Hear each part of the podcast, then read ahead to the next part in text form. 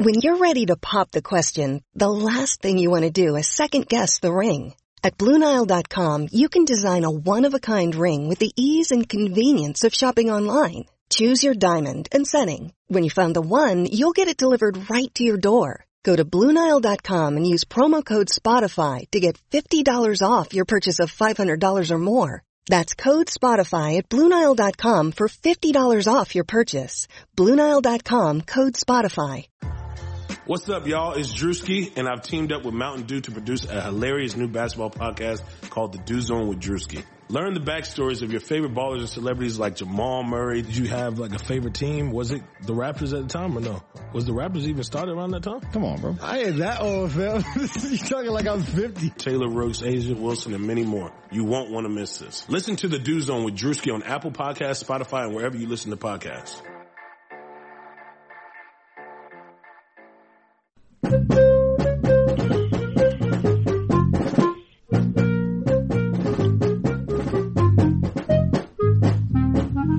back to the Final Four is not on the schedule. He is Rod, I am Cameron, and we're here to preview the Northwestern game, the first game of the Big Ten season for Michigan State, uh, which will be um, a first game for both of them in the Big Ten.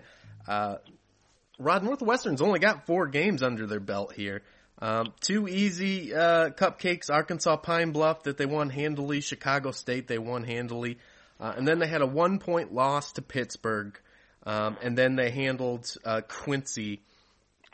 Not even rated. I'm not even sure where that yeah, is. not even a D one. Yeah, it's it's it's a um, sparse resume, um, to put it to put it mildly, which is is part of the problem because we can go through there, and it's not just Northwestern. Northwestern is just one example of this, but in general, uh, you know, listeners will know I, generally speaking on this podcast, we're proponents of what um, some of the analytic systems, like KenPom, um, most prominently, since we reference that most commonly, can tell you about the basics, about how efficiently a team is either scoring or preventing opponents from scoring. You know, rebounding or not, or getting out rebounded. You know, all of those, all of those things. The problem is it's it's something that gets lost in the shuffle every other year. Um, but at a, at a certain stage of the season, the beginning of the season, KenPom uses assumptions, and it's opaque as to what goes into them. We don't really know. I don't think he's ever made it common knowledge as to where he comes up with the ratings that he starts a season with. Uh-huh. Right? And so until you have a certain amount of data, it's it's kind of tough to make much of that. And because again, you're working with assumptions. So in Northwestern's case, with what we just described, so two low major D1s, a non D1, and then one high major opponent that they lost to. They, Mm. by the way, they kicked away a nine point lead with five minutes to play. But should that add up to the number 68 team in the country? no matter how well they've performed in those games and those wins? I would say no, but nevertheless, that's where we are. So we're going to go over some numbers, and I would just caution people to not take very much from them. Mm-hmm. You know, and, and that also applies to Michigan State, but a little less so because Michigan State at least has played six games, all of which are against you know mid-major or above opposition, two against ACC teams, high major opposition. Um, so you got a little more to go on data-wise. You can you can put a little bit more faith in Michigan State, even though I don't think we have an accurate read on them yet either. Mhm. Uh, but much more so than we do with Northwestern. Yeah. Um, so, as you mentioned, um, you know, the numbers kind of are where they are, but they are ranked 68th. Last year they wind up 132. Um, Right. and we haven't picked last in the conference this year. Is there anything that you've seen thus far to change your mind on that? Yeah, maybe. I mean, having said all that about you can't trust any of this, um, yeah, and and it's primarily down to um, two things. One, I think, is probably going to hold up because it's got to do with intention. The other, I don't know if it's going to hold up. Pace of play and shooting. Mm-hmm. They have been historically, and by historically I mean the entire KenPom era, the data of which goes back to 2002. They have never been uh, in the top 250 in pace. So that's under three different head coaches. Kevin O'Neill, I believe, was the head coach during the beginning of that period. Then they had a long run with Bill Carmody, and if you remember what those teams played like with the Princeton offense, you know, and the one-three-one defense, you know that they were not playing fast games. And Collins, every year up until now. But he has clearly made a decision that he wants to play faster. He thinks he's got the guys to do it with.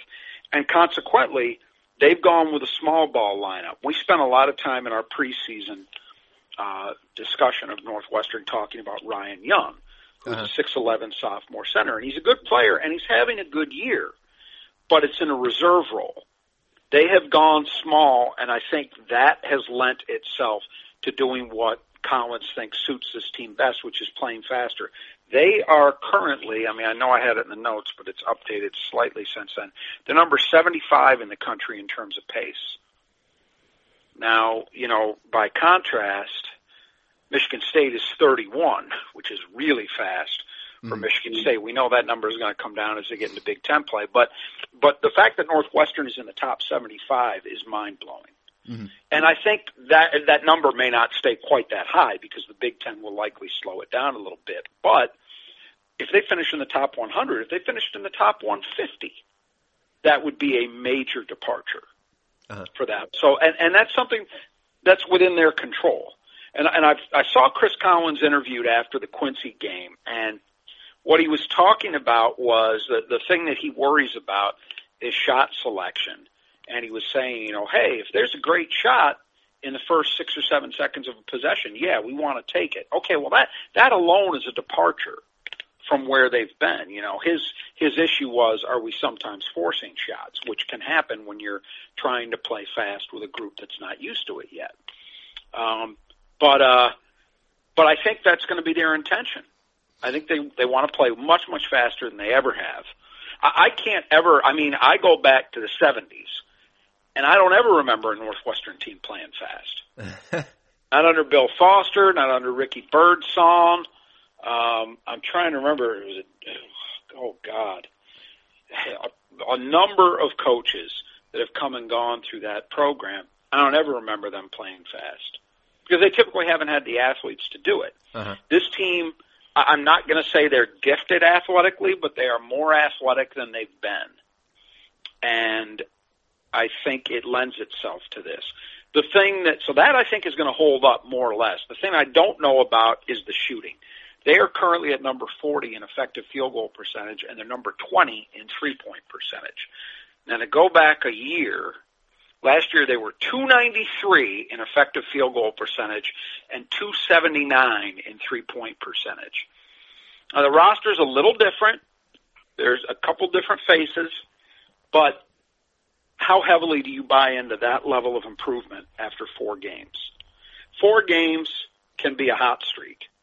Mm-hmm. And and they're about to start playing real defenses. And and I will note that the one real opponent they faced Pittsburgh, um,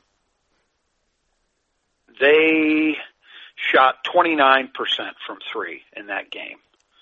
So is that an indicator that against real defenses, they're going to struggle to get the kind of looks that they've gotten against the other opponents? It might well be. But if, if that can stay elevated, if the three point percentage can, if they can even be a mid 30s three point shooting team, they're, they're over 40% right now. Um, if they could even be in the mid 30s, I think they can be improved. Uh, basically, when I look at the bottom tier, I did a post on the Spartan Mag board the other day where I kind of revisited the tiers uh-huh. that we had, and I don't think the upper tier has changed. Um, I still those top four. I still think Rutgers is the next best team. Then I think there's a group Michigan, Ohio State, Indiana, maybe Purdue that are kind of all in that middle ground. And then after that, then you get to Minnesota, Maryland, who frankly has looked terrible. Nebraska who I do think is improved, but it's not showing up in results as much as I thought it might. And Northwestern. Right now, I probably wouldn't pick Northwestern last. Lots of time for that to change, but I think even the loss they had, it was a one point loss, they, a game they should have won against Pittsburgh, who's not a great ACC team, but, you know, Nebraska and Maryland didn't play great ACC opposition either, and they lost. Mm-hmm. So I, I think Northwestern's got a shot based on a little bit I've seen to get out of the basement. I wouldn't say it would be by much. I think finishing 12th would be an accomplishment. And so I see that, you know, their average possession length, number two in offense. Is that kind of like, does that sort of get to what you're getting at as far as, um, maybe them taking earlier shots in the shot yeah yeah for sure for sure. And it's a good point you're right because that tempo number doesn't really tell the whole story because the tempo on their defensive possessions is 226 so teams are taking a lot longer to work the ball against them. Yeah it absolutely does and it sounds like you know Collins wants to play that way but he also wants them to take good shots the problem with a team that's playing a new style and this is a new style for them is that being able to walk that line between, hey, we want to get shots up quickly, but we want them to be good shots, that's tough. And I, you know, the little bit I've seen of them, I didn't see any of the pick game.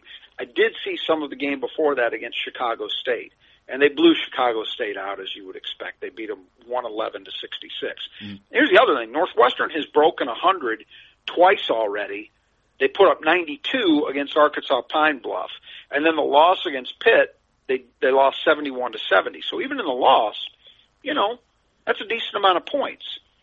Mm-hmm. So it's real. Their commitment to playing fast. Whether they can do that and continue to be efficient, you know, as I say, 40th in effective field goal percentage. That's a that's a glittery number. I don't know that I believe they're going to keep that up, but if they do, hey, they they could be they can be very, very tough to beat. And so, uh, if we look at their defense, um, Collins has been mostly man to man, but has occasionally thrown zones. Yeah. Uh, you know, to sort of mix things up a little. Um, is that kind of what we're looking at here too? Uh, it's a good question. I, I'll tell you this: if I was a Big Ten coach and I was facing Michigan State, the last thing I would do is just throw a zone out there. Mm. Now, if I played in a, an attacking trapping zone in the half court and I had some length on the perimeter, I might do that. But I don't think any of the teams, with the possible exception of Penn State, that mix in occasional zone looks do that. So with Northwestern, I would expect it to be a more passive zone, and he may do it because he may worry about being able to contain guys like Henry and Watts off the dribble, but um, it's a bad idea mm-hmm. because Michigan State has the personnel to just chew that stuff up. Um, but we may well see some of it. You know, Northwestern, they're number four right now in effective field goal percentage, but again, they've played nobody, even Pitt. That's not a great high major team. Mm-hmm. So I don't put a lot into that. You know, right now the percentages they're giving up are fantastic defensively. They're really, really good. But again, we're talking about a team that last year, with most of the same personnel, was 156th in effective field goal percentage. So not horrible, but very middle of the pack. They're currently at number four. I don't think they've improved that much. Mm. I just don't. I mean, they may prove me wrong, but if they do, they're probably winning a Big Ten championship. if these numbers held up, that that's a Big Ten champ probably, and and that's why I don't think they're going to. Um, but uh, but yeah, again, it's the problem with what we're looking at with them is we just have so little to go on that it's limited data, and most of the data we do have, I think, is really um, not going to be able to provide us with very much insight. I mean, here's here's another here's another good number. Um, their defensive rebounding at the moment is 14th in the country, right? Mm-hmm. That's a great number. You know, they're only giving up um, 18.8 percent of missed shots by opponents to offensive rebounds. So just under 19%. That's a fantastic number. But you know what happened against Pitt? They gave up 41% offensive rebounding rate. so, so what that tells you, and Pitt does have one uh, Champagnie kid who's put up monster rebounding numbers. So they're probably legitimately okay in that area, but still, what that tells me is okay. They flat dominated three three tomato cans on the boards, and then they faced an opponent that actually had high major players, and they got kind of tattooed. Mm-hmm. Um, so I just don't know what to make of their numbers. Again, other than pace, that's the thing I can put some faith in because I know, you know, that's something that by and large is down to intent. If you want to play fast, you can play fast to some extent, at least on offense, because you choose how quickly you shoot the ball. Mm-hmm. So, uh, other than that, I it's a great start statistically for them. I don't think anybody should be buying in just yet to these numbers sitting where they are. Uh, so you look at their starts, uh, or their starters. Boo Buie, six two sophomore, um, who's made the transition uh, to the point mostly after playing off the ball last year. Um, so far, he's averaging eleven point five points a game, six assists, um, to just under two turnovers a game. So he seems to be doing a little pretty good there. Um, yes. Shooting 37, 37, and 81. Yeah, he's. I I was skeptical of this move. They talked about it, but there was also talk about um, one of their reserves who's playing pretty well so far, um, Ty Berry, coming in and as a freshman and maybe being the guy. I, I wasn't sure about Boo Buie, and that was mostly because seeing him play last year as a freshman, Michigan State fans may remember yeah. Uh, he had a great shooting game against MSU. Pretty much single-handedly kept them in it uh, before MSU kind of pulled away at the end. But he was a total wild card. He, to refresh people's memory, he's uh, the younger brother of Taylor Battle, who was a guard at Penn State, and he plays a lot like Taylor Battle, except he wasn't as good as a freshman. His shot selection was, to put it mildly, questionable. Mm-hmm. Uh, and I just thought, man, a guy like that who played that way, putting him on the ball, putting him at the point, how is that going to play out? It was kind of a similar situation to Rocket Watts, except I had less faith in it working out because I thought Buie was a little more wild than Rocket, and I don't have as much faith in Chris Collins as I do in Tom Izzo for obvious reasons. Uh-huh. Um, but so far, so good. And again, it's really early. But six assists to a little under two turnovers a game, better in a three to one ratio. That's what you're looking for. And again, this is a team that's playing fast, right? Mm-hmm. So um, his shooting has been solid. You'd take 37% from three for him for the year for sure. Um, a little more than half his shots come from out there, so that's kind of the way he tilts as more of a perimeter player. Uh, but I, I I think you have to be impressed so far again, we have to see if it'll hold up, but I, I think they've got to be reasonably happy with what he's given them. Mm-hmm. Uh, and then Chase Audige, who, who's the six four sophomore transfer from William and Mary. Um, so a, a, little bit of questions coming in. He shot 42% from three at William and Mary, uh, but yeah. he's really added some some firepower here, Rod. 15 and a half points a game, 39 from the floor, only 26 from three so far, and 61 from the line. Yeah, that you mentioned the shooting at William and Mary, and that's why they think he can shoot better. But he he's a guy who I think is based on my one viewing of them seems to be the poster child for what they're doing. He likes to chuck the ball. Mm-hmm. He likes to get shots up. I mean, he will fire from anywhere. And that's fine. And you mentioned the point production. He's a second leading scorer. He's definitely giving them a jolt of energy over what they've had of late. But he's not been the most efficient player. And you always wonder, you know, we talk about this all the time, guys who are transferring up. Um, the difference with him is he's not a grad transfer. He's got a couple more years after this. He's only a sophomore eligibility wise. So he's going to have time to work into this. But for now, I think perhaps what you've seen the start of is the difficulty in translating those three point shooting numbers, that level of production, from the mid-major level to the high major level, and he hasn't even really faced that much high major opposition yet. Mm-hmm. So we'll see where it ends up, but he's he's definitely a guy who's built to play the way that they're playing right now. So I don't look for him to be anything but a starter and a guy who gets a lot of shots going forward. Uh, and then Miller Kopp, six seven junior, uh, who leads them in scoring 16.3 points a game, 53 from the floor, 53 from three, uh, and 83 from the line. Yeah, he's he's their best player, and that's not a surprise. You know, one thing that is a surprise, and I remember talking about this, I'm pretty sure in our preview.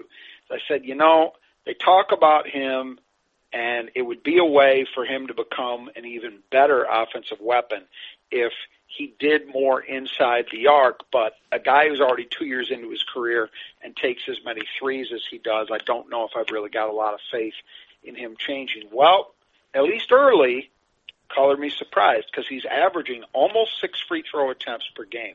That's a big step up from what he's done previously. Mm-hmm. And if you put that together with the kind of efficiency he's shown this year and last year as a jump shooter, you're really talking about a guy who can be a an upper tier offensive player.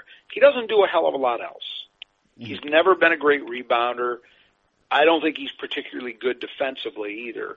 You know, guarding three men, you know, guarding wings. I think he struggles a little bit. But man, as an offensive player, he's the real deal. I mean, I don't think he's going to stick around at 53% from deep, but he broke 40% last year. So if you said to me he ends up 45, 46% on the year from three and is right at the top of the shooting list in the Big Ten, that wouldn't shock me. Mm-hmm. He's good enough. And if he's adding that other stuff, you know, inside the arc to his game, hey, you are talking about a guy who can be a real weapon. So, and it looks like he's been playing the four a lot more than he had last year, just very sparingly. But the four, like, yeah, yeah. Again, their commitment to going small, I'm sure that's that would make sense. Mm-hmm. That would make sense. Uh, then, but I think he starts at the three because I yeah. think Beran starts at the four. Yeah. Uh, so, and then you mentioned him, Beran, six nine sophomore, averaging ten points a game, uh, sixty two from the floor, fifty five from three, and eighty from the line. Yeah, the issue with Robbie Beran is the same issue it was last year. He doesn't take enough shots. He's not as involved as he needs to be. He's only averaging about five shots a game, just slightly over that. That's mm. criminal for a guy who's hitting 55% of his threes, 62% overall, and 80 at the line, you want him shooting more. Five shots, it ought to be double that. Mm-hmm. But I don't know if, he, you know, this is his second year where this has been an issue. I don't know if it's an issue that he has or if it's what they're running, his teammates. I don't know. But um, he needs to be a guy who gets, you know, is used more. I just think that's pretty clear. He's also a decent rebounder, four and a half per game. Uh, but the potential with him is obvious. I mean, when you've got two forwards like Beran and Kopp, you're in pretty good shape. And I had said that in our preview that I felt like their front court was in pretty good shape. Mm-hmm. Where they needed to see improvement was with guard play. And if they got that to go with their front court, then they could be thinking about getting back into contention for a tournament bid and all those things. Well, so far their guards have played well and their front court's playing really well. I've got more faith in the front court production holding up just because those guys have done these things a little bit before. Mm.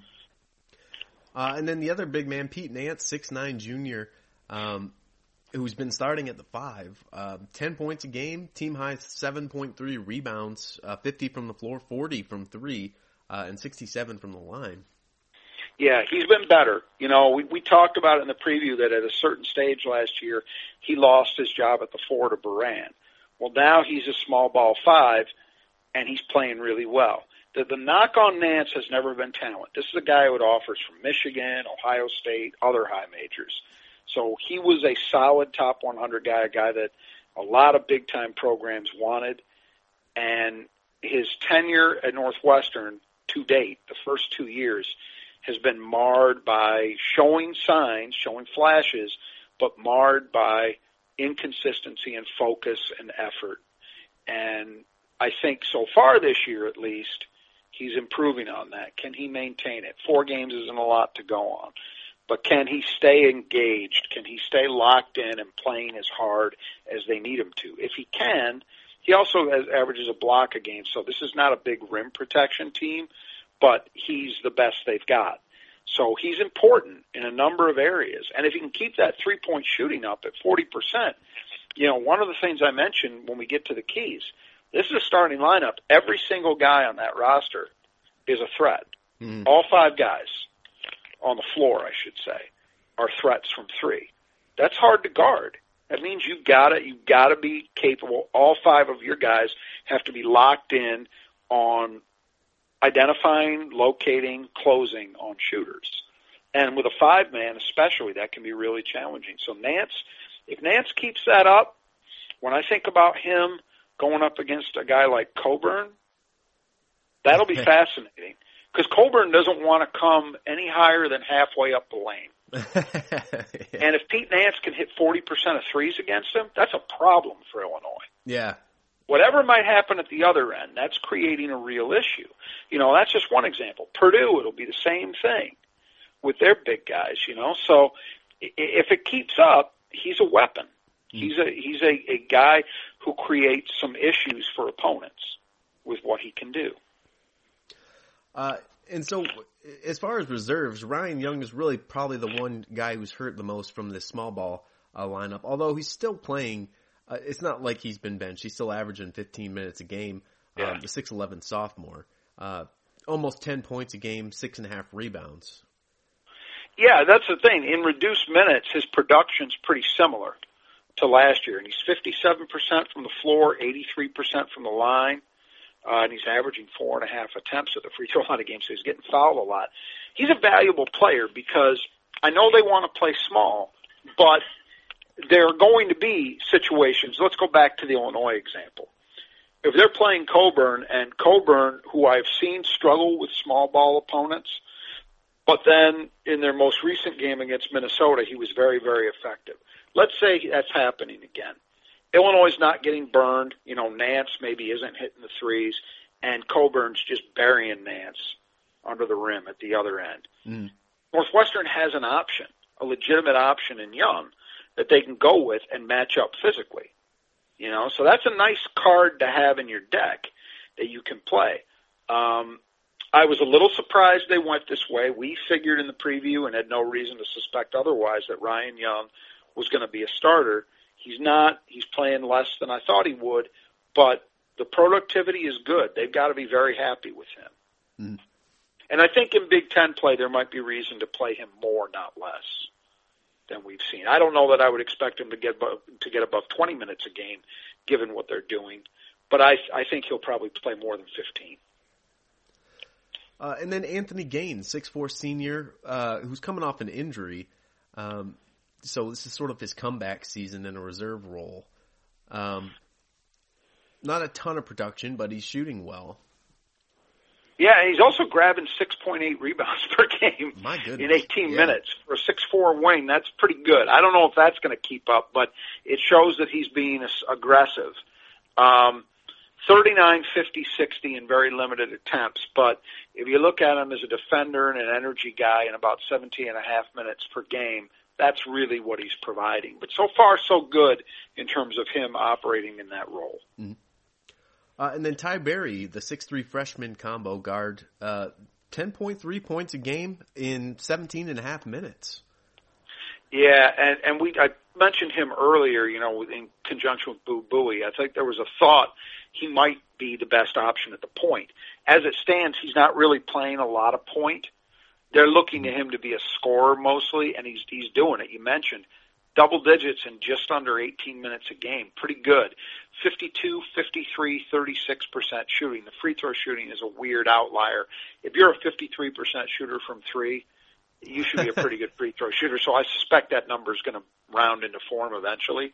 But at least for now, he's kind of their, you know, Gaines is their defender, rebounder off the bench on the perimeter. The next guy we're going to mention, Ryan Greer, is playing pretty well, giving them point guard minutes as a backup, and then Berry is the scorer. Mm. Uh, so yeah, Ryan Greer, six one junior, um, kind of settling into a role after some struggles in his first two seasons. Yeah, um, I have to admit, and, and I still think there's a lot of tests to come. He's got to prove it against Big Ten opposition, but I believe I said in the preview that I felt like he had demonstrated sufficiently over two years that he wasn't going to be a capable Big Ten player. He may be eating, making me eat my words. He's he's playing uh, 17 minutes a game, so he's playing a lot. He's second on the team in assists at three a game. Doesn't turn it over much, one a game. He's shooting well, which he has not done at all his first two seasons. He's at 40, 60, and he's perfect at the line. It's very limited volume, but you'll take it. I, I kind of look at him maybe where Foster Loyer was a year ago. Mm-hmm. You know, we look at it and say, hey, if he could just take care of the ball, hit the open threes he gets, that's enough. Mm-hmm. Um, they're playing him a lot more than MSU played Foster last year, but the, the situations are different. I, I, I think this is a positive development for Northwestern. If they can get anything close to this kind of Ryan Greer, that's a big plus because it means you can rest guys like Buie. You know, you you, you don't have to over overtax him. Mm-hmm. Um, I think Greer's minutes might decline from 17, but if he can give him 12 good minutes, that's that's enough. Mm-hmm. Uh, and then Matt Nicholson, seven foot freshman from Clarkston, um, not getting a whole lot, just 4.3 minutes a game. Yeah, I, you know, obviously, as with Young, the domino effect, uh, he's affected by the decision to go small ball. I thought coming into the season, he'd be the primary big man backup. Well, now we're we're looking at him as the third string center, essentially. So he's not playing very much. But again, getting into Big Ten play, I can see situations where he may play more out of necessity if they need to match up with size. I, I've talked about him a bunch. I do like his future. Mm-hmm. I think he's he's more mobile than you might think for a seven footer. I think as he gains strength, he's going to be very difficult to deal. I think he's got a bright future, but right now it doesn't look like a huge role. I think it will be in spots. The Michigan State game may be one where there's more of a role for him. Maybe he plays seven or eight minutes. Mm-hmm. Now, because they feel like they just need some more size out there. It's possible. Uh, and that's probably all we'll see unless something crazy happens. Oh, for sure. And I think it's more likely than 11 guys would be that Nicholson doesn't play and it's nine. Mm. Uh, so if you look at the keys, Rod, guard the arc. Uh, boy, you go player to player, and it seemed like most of these guys are 40 plus. Some of them in a lot of them in the 50s. Very Uh, hot. Very hot start to the season. Yeah. Um, and I think the other thing is that they're taking more than 41% of their total shots from three. Now, Michigan State playing against a steady diet of zones, which is going to usually tilt your three point shooting percentage northward of where it would be against man defenses. So the majority of the time, MSU's only at 39%. So that tells you something. Hmm. Northwestern's taken a lot of threes, and you mentioned the percentages are great. I talked about all five guys in that starting lineup. Really, everybody they'll likely play, except for Young and Nicholson if he plays, is a three point threat. So everybody can shoot, everybody will shoot. Uh, Michigan State has to be very sharp in locating and closing on shooters. Hmm. Simple as that. You know, again, you know, we talk about this all the time. The, you can't really control the percentage. What you can control are the attempts and the quality of the looks they're getting. Now, as we mentioned, because they want to play fast and they want to shoot early in possessions, they may well take some bad shots. But that's that's going to be important for Michigan State defensively in recognizing, hey, in transition, you don't have the luxury of taking a breath. Because if these guys have just a little bit of separation, six seconds into a possession, they might pull. Mm-hmm. So you've got to be locked in.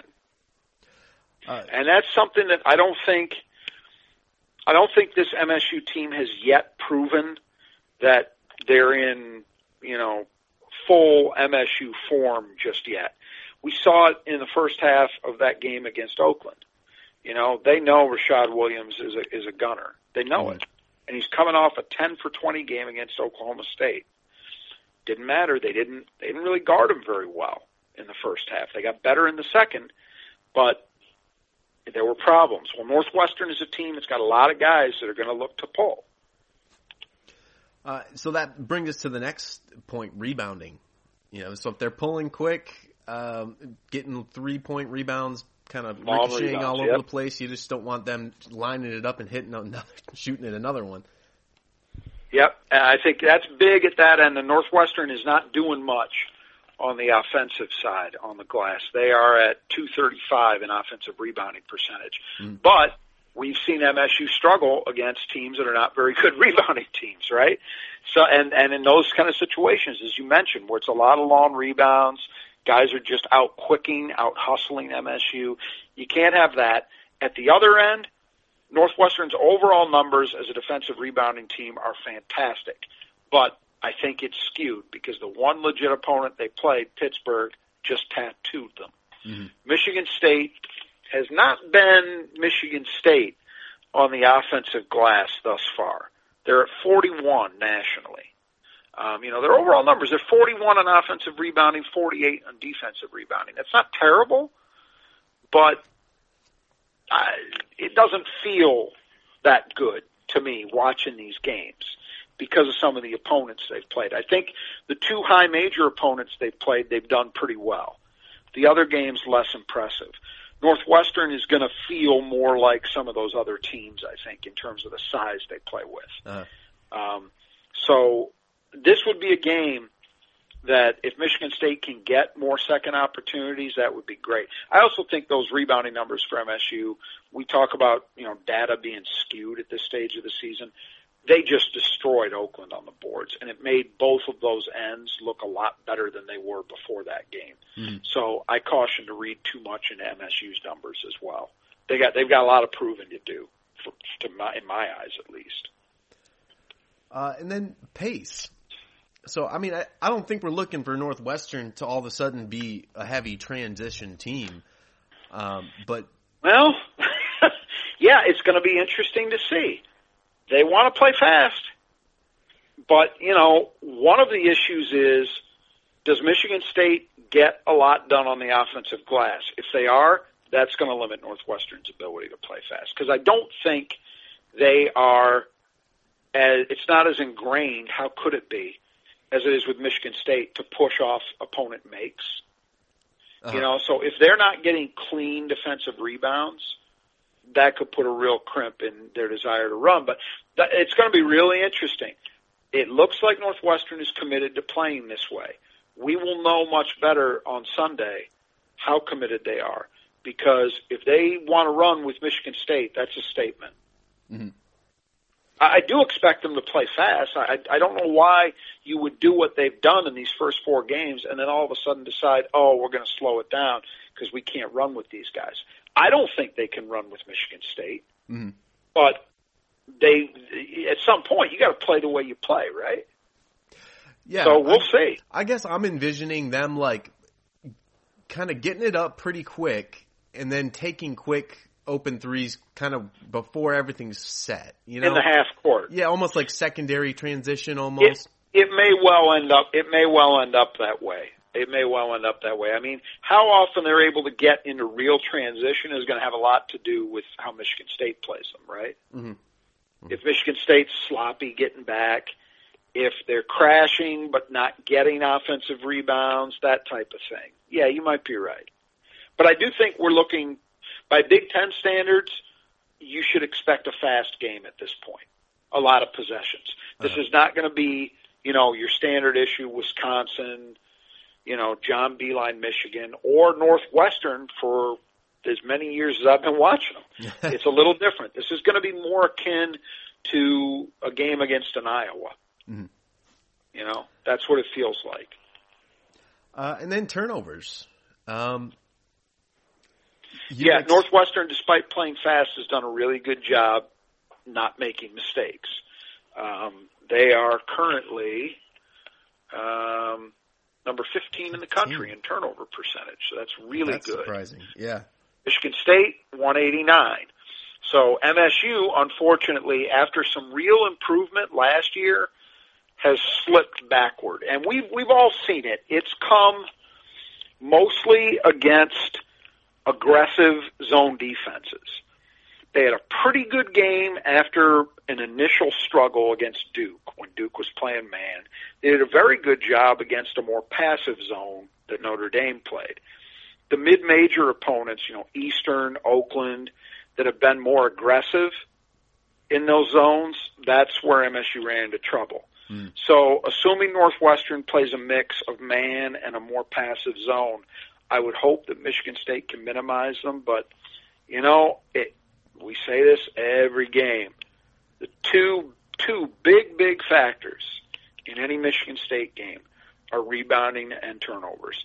Because if MSU is at least matching their opponents in attempts to score, so field goal attempts and or free throw attempts, they're going to win the vast, vast, vast majority of those games because they're going to shoot better than their opponents mm-hmm. from the floor for sure. That's something that's been true for years the equalizer tends to be if MSU is kicking the ball around and giving their opponents more chances, and if they're not dominating on the glass. Those are the things you got to worry about. So to me, turnover is very important, and we can't count on Northwestern coughing it up a lot because so far, at least, they haven't shown a propensity to doing that, despite the pace. Yeah, yeah. But then again, they haven't seen a defensive team like Michigan State yet either. Uh, and MSU, we know doesn't ball hawk, but you know what I mean. It can just, it can. it, it's a different story between being guarded somebody playing for Quincy and having Aaron Henry or Rocket Watts in your grill. Yeah, you know, yeah. you might make some more mistakes. Uh, and so penetration, um, well, which we've seen uh, some slippage on the MSU perimeter. Yep. Uh, yep. And, and you know, and I've seen some people blaming the MSU posts for not being in good help position, for you know, other than Marcus Bingham, they're not providing a lot of rim protection. I, yeah, I'm not ready to go there. I'm not saying the posts have been perfect, but to me, everybody except Aaron Henry, and shockingly, maybe Foster Loyer in that perimeter group has had more breakdowns than I would have expected. Rocket mm-hmm. Watts especially, but Josh and Gabe Brown to some extent too those guys have to be better. Northwestern is not DDR um, uh, Kentucky. You know, when when Cal was running the dribble drive offense and his John Wall heyday, they're not a team that's built on penetration by any means, but they got enough guys. And, and looking, if I was Chris Collins looking at the tape, I might say to my guards, "Hey, let's look to take these guys off the dribble and see what happens." Mm-hmm. You know, probe that see how well they guard you. Um, so Michigan State's got to be better. Last two games, Western and then the uh, Oakland game, I have not liked what I've seen in that element. So MSU's perimeter guys have to be much more solid. And if you want to lump the post players in and say they got to do a better job too, fine. But it, it starts with the guards, in my view. Mm-hmm. Okay, well, this one's seven o'clock Sunday on Big Ten Network. Um, let's see, anything else going on? It looks like uh, Cassius Winston's gotten some preseason time, gotten some points uh, for the Wizards. Yeah, you know, I I hadn't really when he was drafted, I didn't really look at their roster until recently, but I'm I'm a little bit concerned because you know obviously they made the trade for Russell Westbrook, so we know he's going to start barring injury, and then um, they have a foreign player, and I'm drawing a blank on the guy's name, who has been in the NBA for the last several years as a backup, and then it looks to me like Ish Smith, who Piston fans yeah. will remember, yeah. is on the roster as well. That's three guys. So I don't love the odds of Cassius starting the year with them based on that. Uh, I hope I'm wrong.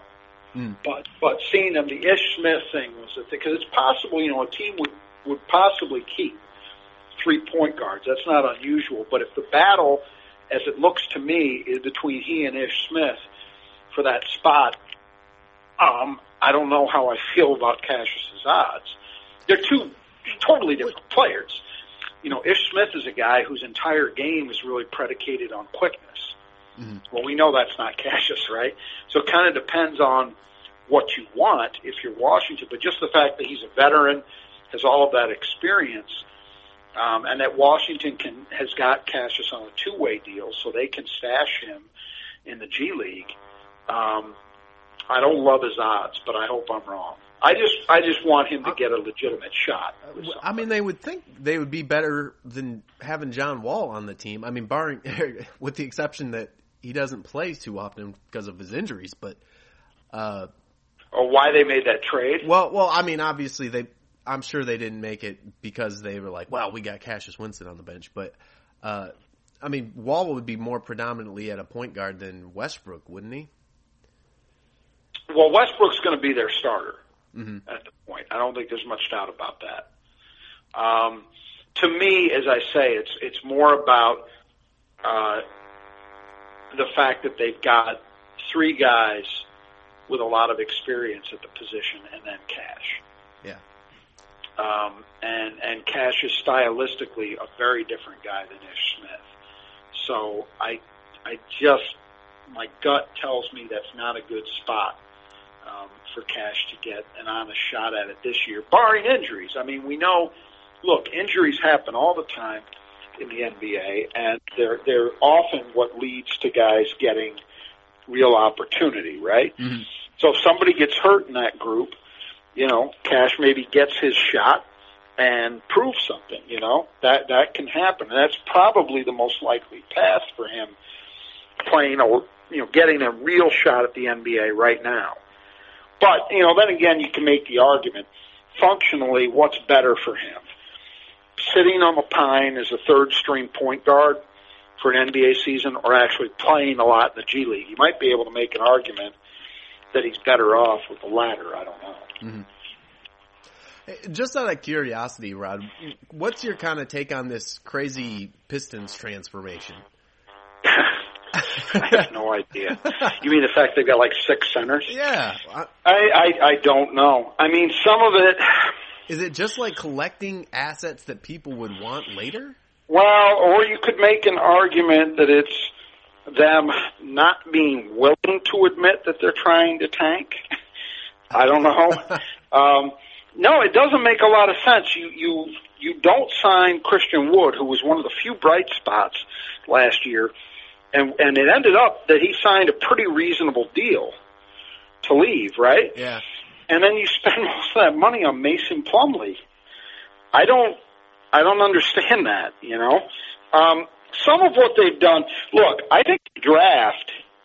My two cents, and I'm certainly not a a draft guru, but it seemed to me I liked some of what they did mm-hmm. in the draft. Um, we'll see on the French kid Hayes as a point guard. You know, it's kind of it kind of feels like um, there's going to be a comparison in in careers between he and the Halliburton kid from Iowa State that went a, a couple picks after him because uh-huh. they're similarly sized. They're both big point guards who have some question marks around their shooting. I I'm not conversant enough with him to have a feel, but the other two guys they got in the first round, I do know. Um, you know, the Bey kid from Villanova looks like a standard issue Villanova player. A guy who's going to play hard, he's going to play tough, and he's going to play smart, and he's and he's going to help you win games. So I think I think that could be a positive for them. Uh-huh. Um, and then Isaiah Stewart, I liked. Yeah, I mean, yeah. to me, I, I saw people panning that pick to some degree for how early they took him, but to me, he kind of seems like, other than the fact that he's not really a proven three point shooter yet, he kind of seems like the a lot. Uh, he has a lot of the attributes that the NBA wants in five men in the modern game. Mm-hmm. And and the things that I always liked about him when MSU was recruiting him, he plays hard. Yeah, he, he really competes, and he's tough, and he's physically strong, and he doesn't quit. High motor, all that stuff.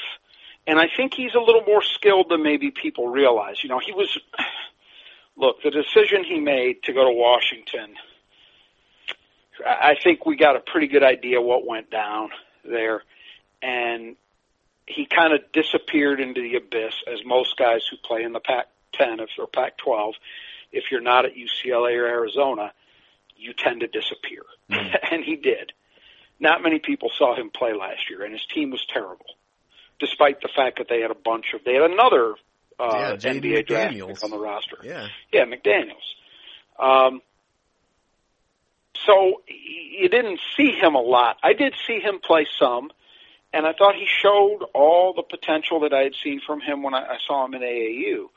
But um, you know, it's going to be a work in progress. But I, I like I like those three guys. The other picks, the point guard they got from Vanderbilt, I'm, I'm just not familiar enough with him. Uh-huh. Um, and the free agency stuff, uh, people like Grant, the kid they got from Denver, but I, I don't know how he's going to function as a starter. I guess that remains to be seen.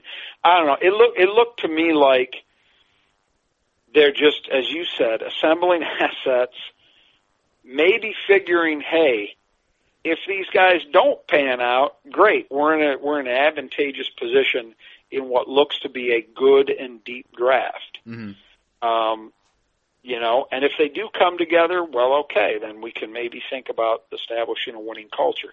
I, I just think they're they're they're a little bit away from from being able to to pull it together, you know, and, and have a legitimate contender. It, it looks that way to me. I mean, this is this is basically uh, starting a serious rebuild in all but name.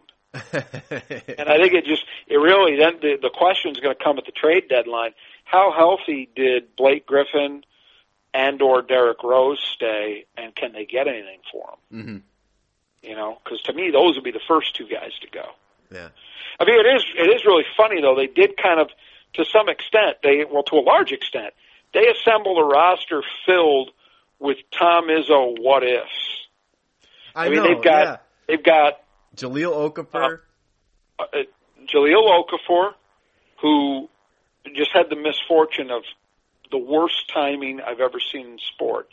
He came on the scene right at the point that the NBA had decided guys like him were no longer valuable uh-huh. for the way the game is going to be played. And so that's limited him. Josh Jackson, one of the all-time recruiting sagas in Tom Izzo history.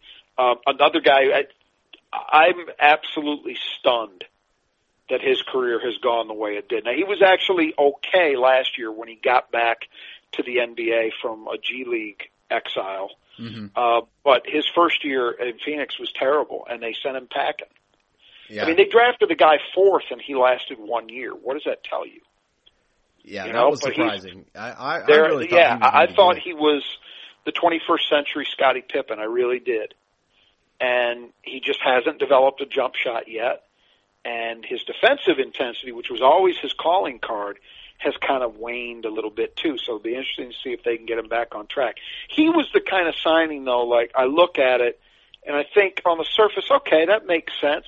You're uh-huh. not going to win anything this year anyway, so why not take a chance on a devalued asset who's still young, still would theoretically have a chance to turn. He wouldn't be the first guy to figure that out. I mean, people forget, you know, Chauncey Billups was a total failure at Boston. Boston was a team that drafted him, and they mm. sent him packing. He found his game in Minnesota, and then the Pistons were able to sign him as a free agent and and turn him around. But he was like a good five years into his career, maybe mm. by the time he got to Detroit. And it was only then that was the first time he'd ever been a, a true starting point guard. You know, so sometimes that happens, and I think that move was one that you look at and say, okay, that's that's a worthwhile flyer to take on a guy, you know, to see if you can figure it out. But I, I think I read something that they've got the most top five choices on their roster of any team in the NBA. I think that's true which would make some sense if you think about it, because yeah. Derrick Rose and Blake Griffin fit that bill. Josh Jackson fits that bill. I think Jahlil Okafor does. Yep, yep. Um, so there's a lot of them. It doesn't add up to myself, right? yeah. So I don't know. I think they're a long way away, but we'll see if there's a real plan in place. All right. Well, That's a that's enough on that. Unless you want to get into lines, that might, Uh, that might think- be a longer. You know, might be a Big two Ten, or three hour. Big Ten is to bring it back around to that real quick. Big Ten has started. Um, you know, Michigan barely got by Penn State in their opener. Uh, Iowa, uh, no, I'm sorry, Illinois absolutely waxed Minnesota.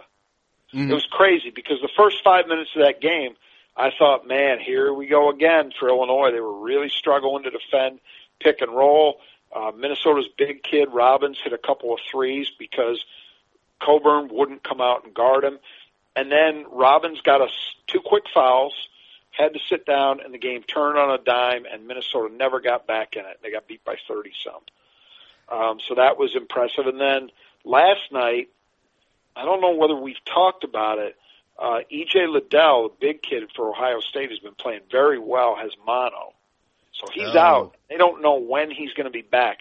So an Ohio State team that was already pretty thin on the interior is really thin now, and they went into Purdue and got handled. Mm. Um, so I think Ohio State's hopes are in large part going to be dependent upon how quickly they can get EJ Liddell back. I, I don't think that's an in, uh, that's a an, an uh, roster issue that they can withstand for very long. hmm Uh, and then we'll see what uh, Iowa's made of here Saturday against Gonzaga. Big test for Iowa, yeah, Yeah. big test. I, I look, Iowa's uh, uh, offensive numbers are tremendous. That They're really great, but every time I see them play, I think the same thing. I think, man, they're going to have issues defensively in this league, and the Gonzaga game is going to demonstrate that. I suspect. Mhm. Um, Gonzaga's no defensive stalwart. They're not a great defensive team, but they're better than Iowa in my opinion. And offensively, they're also better than Iowa. Mhm. Uh, but I do, I do think the Drew Timme Luka Garza matchup is going to be worth the price of admission. I mean that that will be tremendous because they're very different players. You know, they they're similar in one way in that they're both high motor guys, but Timme is much more. He's more athletic. He's more versatile um, in in terms of how he moves. Whereas Garza obviously is a great shooter and also just relentless around the rim. Mhm. I could see it going either way. I could see either guy getting the other in foul trouble. And, you know, that'll be interesting. But the thing is, Gonzaga's got enough depth inside that it's not quite what Carolina threw against Garza, but I think they can they can hold the fort down against Garza a little bit. Whereas I I don't think Iowa's got any chance if Drew Timme is able to play without foul trouble. I don't think they can guard him. Mhm. I don't see how. So we'll see. If Iowa can win that game, I- I'll I'll admit, okay, I at least have to suspend my disbelief in Iowa. But you know, and, and Gonzaga is a very different challenge than what Michigan State and Illinois and Wisconsin, et cetera, are going to throw at Iowa. Mhm. But but Gonzaga is legitimately really, really, really good in my opinion. So yeah, it's going to be a hell of a game. Let's hope it. I mean, we're recording this on Thursday night, so I would hope they're going to play it. Let's hope they do. Yeah. All right. Well, until uh, the post game in Northwestern, the Final Four is not on the.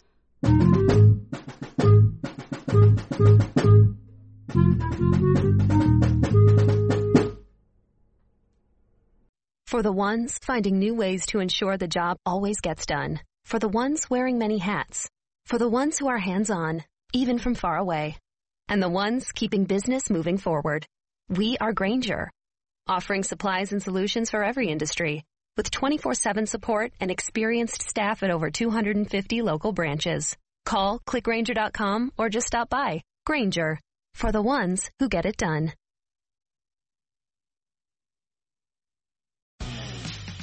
For the ones who work hard to ensure their crew can always go the extra mile. And the ones who get in early. So everyone can go home on time. There's Grainger. Offering professional grade supplies backed by product experts so you can quickly and easily find what you need. Plus, you can count on access to a committed team ready to go the extra mile for you. Call, clickgranger.com, or just stop by. Grainger. For the ones who get it done.